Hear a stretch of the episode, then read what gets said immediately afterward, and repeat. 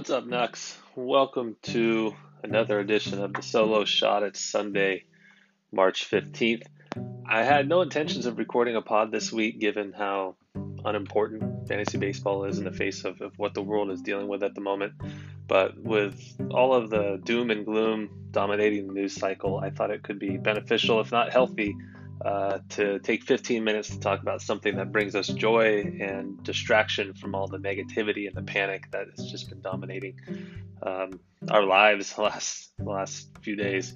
You know, unless you've just completely avoided all forms of media, um, that's pretty much all we're hearing about, right? So, um, you know, Eno Sarris recently commented on the situation, and he really articulated my feelings and my reaction about all this really better than I could. And so, really, I'm kind of paraphrasing his thoughts with my own here, but the takeaway being that we're not unfamiliar with tragedy or hardship or just these depressing events, both internationally and domestically, that can rock us at the core.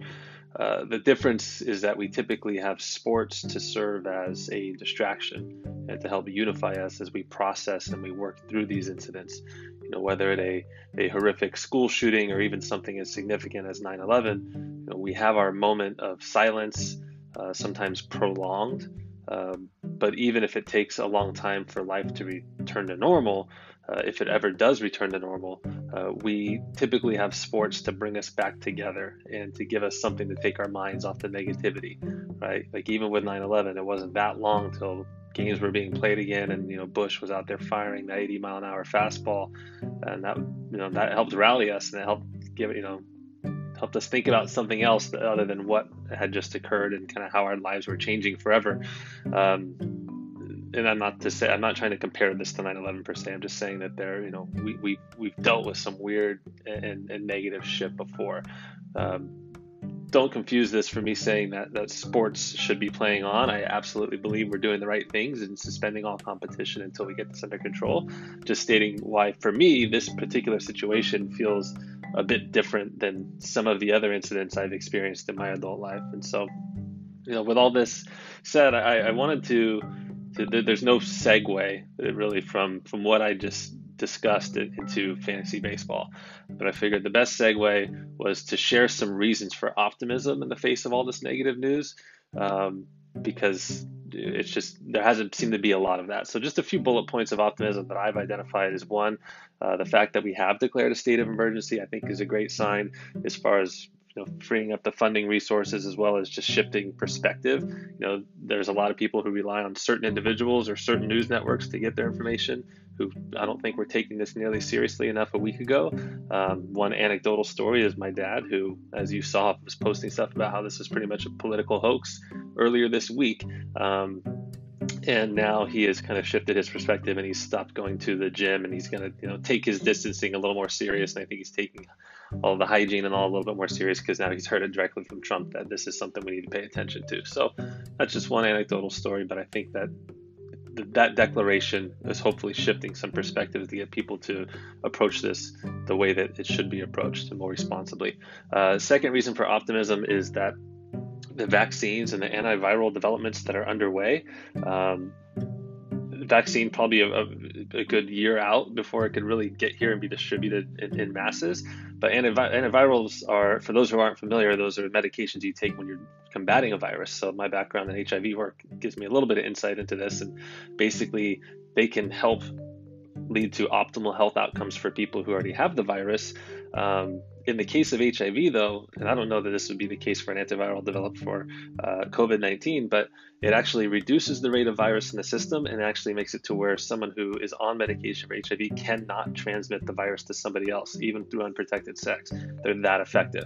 I don't know that again, I, am not saying a COVID antiviral would be that effective, but just by the nature of how antivirals work, one would think it would reduce the virus in the system and it should reduce to some extent the rate of transmission. So it's a, it's a dual like it, it, it, has dual benefits if you will so i think that you know we have the smartest minds in the world working on this and i think that we will will get to something sooner than hopefully than later um, and the other the other piece of optimism i think is is when you look at the infection rate in the United States so far compared to Italy because we keep comparing it to Italy as far as this is we're tracking right with them. Almost day by day we're seeing the same rate of increases at where they were you know at day x in the epidemic versus where, where we are.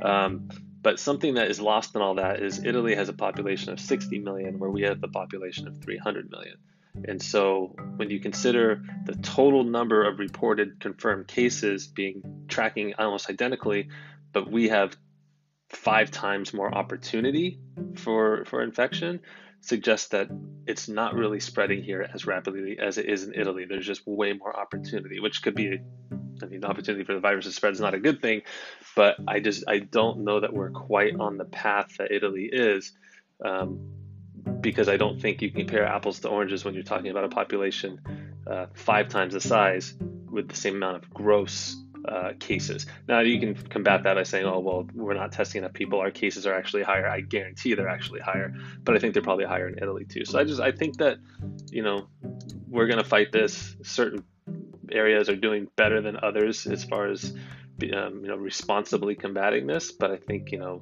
we'll all get through this okay and i hope that all of us close to us all those close to us as far as our parents and grandparents and other people with compromised immune systems just remember that's who we're protecting by acting responsibly here. So there's no segue. There's no segue i can make here to, to actually transition over to fantasy baseball. So just forget it. I'm not even going to try. I'm going to jump just straight into a topic that was talked about um, recently on on the Facebook group, and, and it kind of does pertain to uh, COVID and how it would impact the baseball season. And Keith was talking about, I think it was Keith who brought up, how does this impact service time for prospects? I don't know a definitive answer, but we can kind of walk through it logically. Uh, right now, MLB, you get one year of service uh, with for 172 days on the major league roster or the major league DL. So if we were to assume the season starts on May 1st, we have no idea when it starts, and we were to assume that they play a shortened season of about 125 games, um, then that would be them playing about 77% of the season. Um, so if you just logically reduce the number of service days to, to, to prorate that, it would be 133 days. And in this event, there would be no change to how teams handle their prospects. If they plan on giving them the Kris Bryant treatment and holding them down for the first week or two just to get under that key number, then that's what they would still do. Um, scenario two, which is unlikely, but I think you know it's you got to consider it. Considering I don't I don't know how this is written in the collective bargaining agreement, is perhaps regardless of how many games the season plays, maybe players maybe it's inked in there that they need to have 172 days of service to get a year even if it's a shortened season. In this case there would be no reason to hold guys down because teams would guarantee the extra year um, just by way of not playing these early early season games. And so we would see a lot more prospects break camp on opening day whenever that is. Um, I think that's less likely. It just doesn't seem right or fair, but I don't know how that's written, so we'll see. Um, the other factor is Super 2, which is usually about 40% into the season. So if, if teams are looking to hold those prospects down to get past that Super 2 deadline, if we were again to assume a May 1st start, that would mean more of a July cutoff for the Super 2 versus the June timeframe that we usually see regardless, the guys are missing 40% of the season, but it would actually push us back a little bit further um, into the calendar year.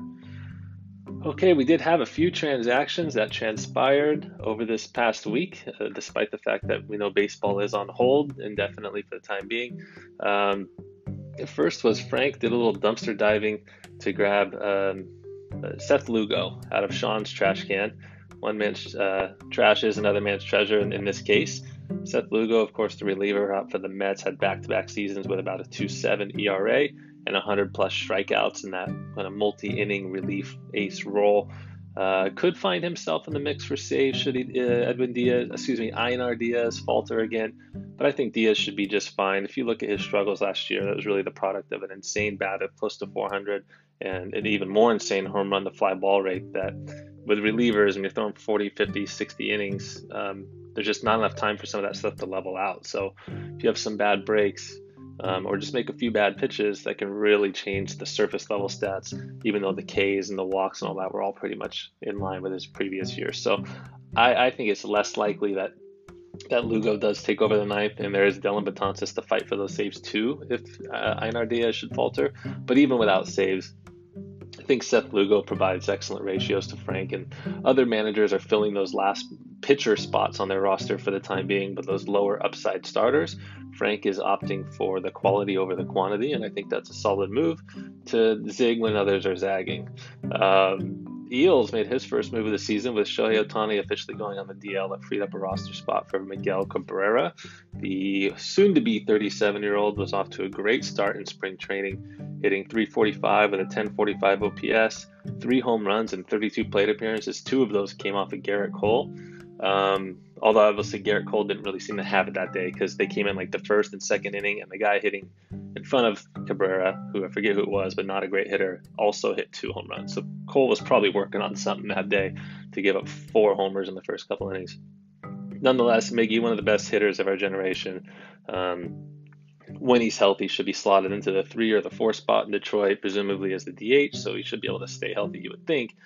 Could be a dead cat bounce in Miggy, but I'm with Keith in the comment he made about Miggy's last three seasons, just pointing out really how bad they've been. He's hit 32 home runs in the last three seasons combined. Granted, one of them was limited to just 38 games, but otherwise it's like 1,200 or so plate appearances.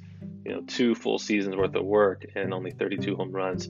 He could still produce a solid batting average, but the, the power appears to be shot, and the projections tend to agree. They have him around 130 games, 15 to 18 homers. 60 or 70 runs, RBIs with a sub 800 OPS, batting average close to 270, 280. Um, just, I mean, if he does play, if he stays healthy, he's going to play more games than that. And if he hits third or fourth, you know, he could hit 20 home runs with, you know, 70 or 80 runs and RBIs. He could do, he could be just kind of right on that replacement level, but there's just, there's not a lot out there right now. So I, I can understand taking a shot on someone like me and just hoping for the best. But I'm not very optimistic that he's going to contribute much to Eels squad this year. Sean uh, picked up Freddie Peralta, a right-hander out in Milwaukee. Over 163 major league innings since 2018, he has proven a huge strikeout pitcher who also issues a ton of free passes 11.6 K per nine, 4.2 walks per nine, for about 4.8 ERA, 1.3 whip in that span. And it's been kind of a hybrid starter reliever role that he's acquired those innings and those stats. Uh, his role is uncertain at the moment. He appears to be in a battle with Eric Lauer and Corbin Burnes for the fifth rotation spot. He did just get an extension recently, so you got to figure he's on the roster regardless. He's going to get innings, uh, even if not a starter in that reliever slash swingman role. Uh, but he is a two pitch guy. He throws his fastball about 80% of the time, so he may be better suited for a bullpen role.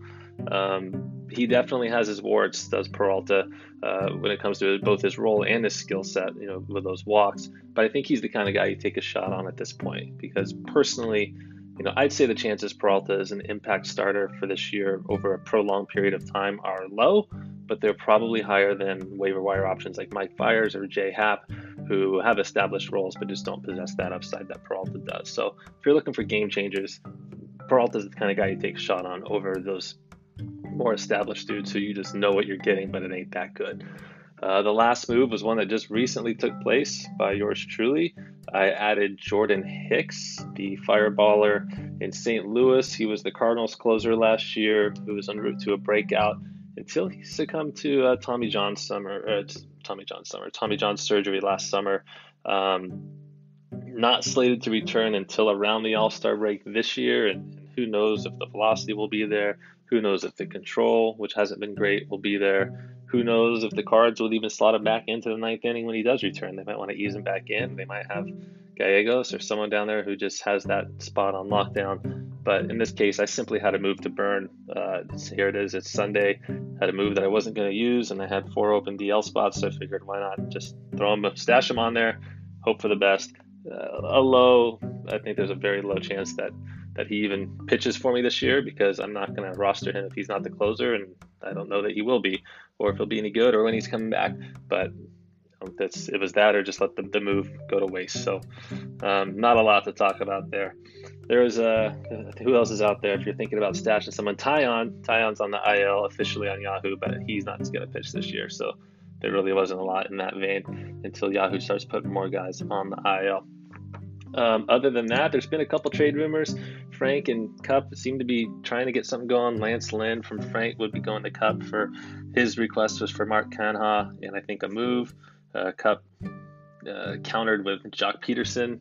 Both reasonable offers, honestly. I think both camps that they should be close. If, if the idea is for Cup to get a pitcher and, and move a bat to Frank, then you know I think that they should be close. Something should be able to happen there. Uh, it was interesting to see Frank, who's shopping a pitcher for a bat, to drop a bat in Kiermaier for a relief pitcher. That's really not like Kiermaier anymore. All right, folks, we're at the 15 minute mark. Thanks for listening. Stay safe, uh, do all the right things, and I know we'll all make it through this the other side just fine. Uh, but take care of yourselves, and uh, looking forward to baseball starting whenever that does.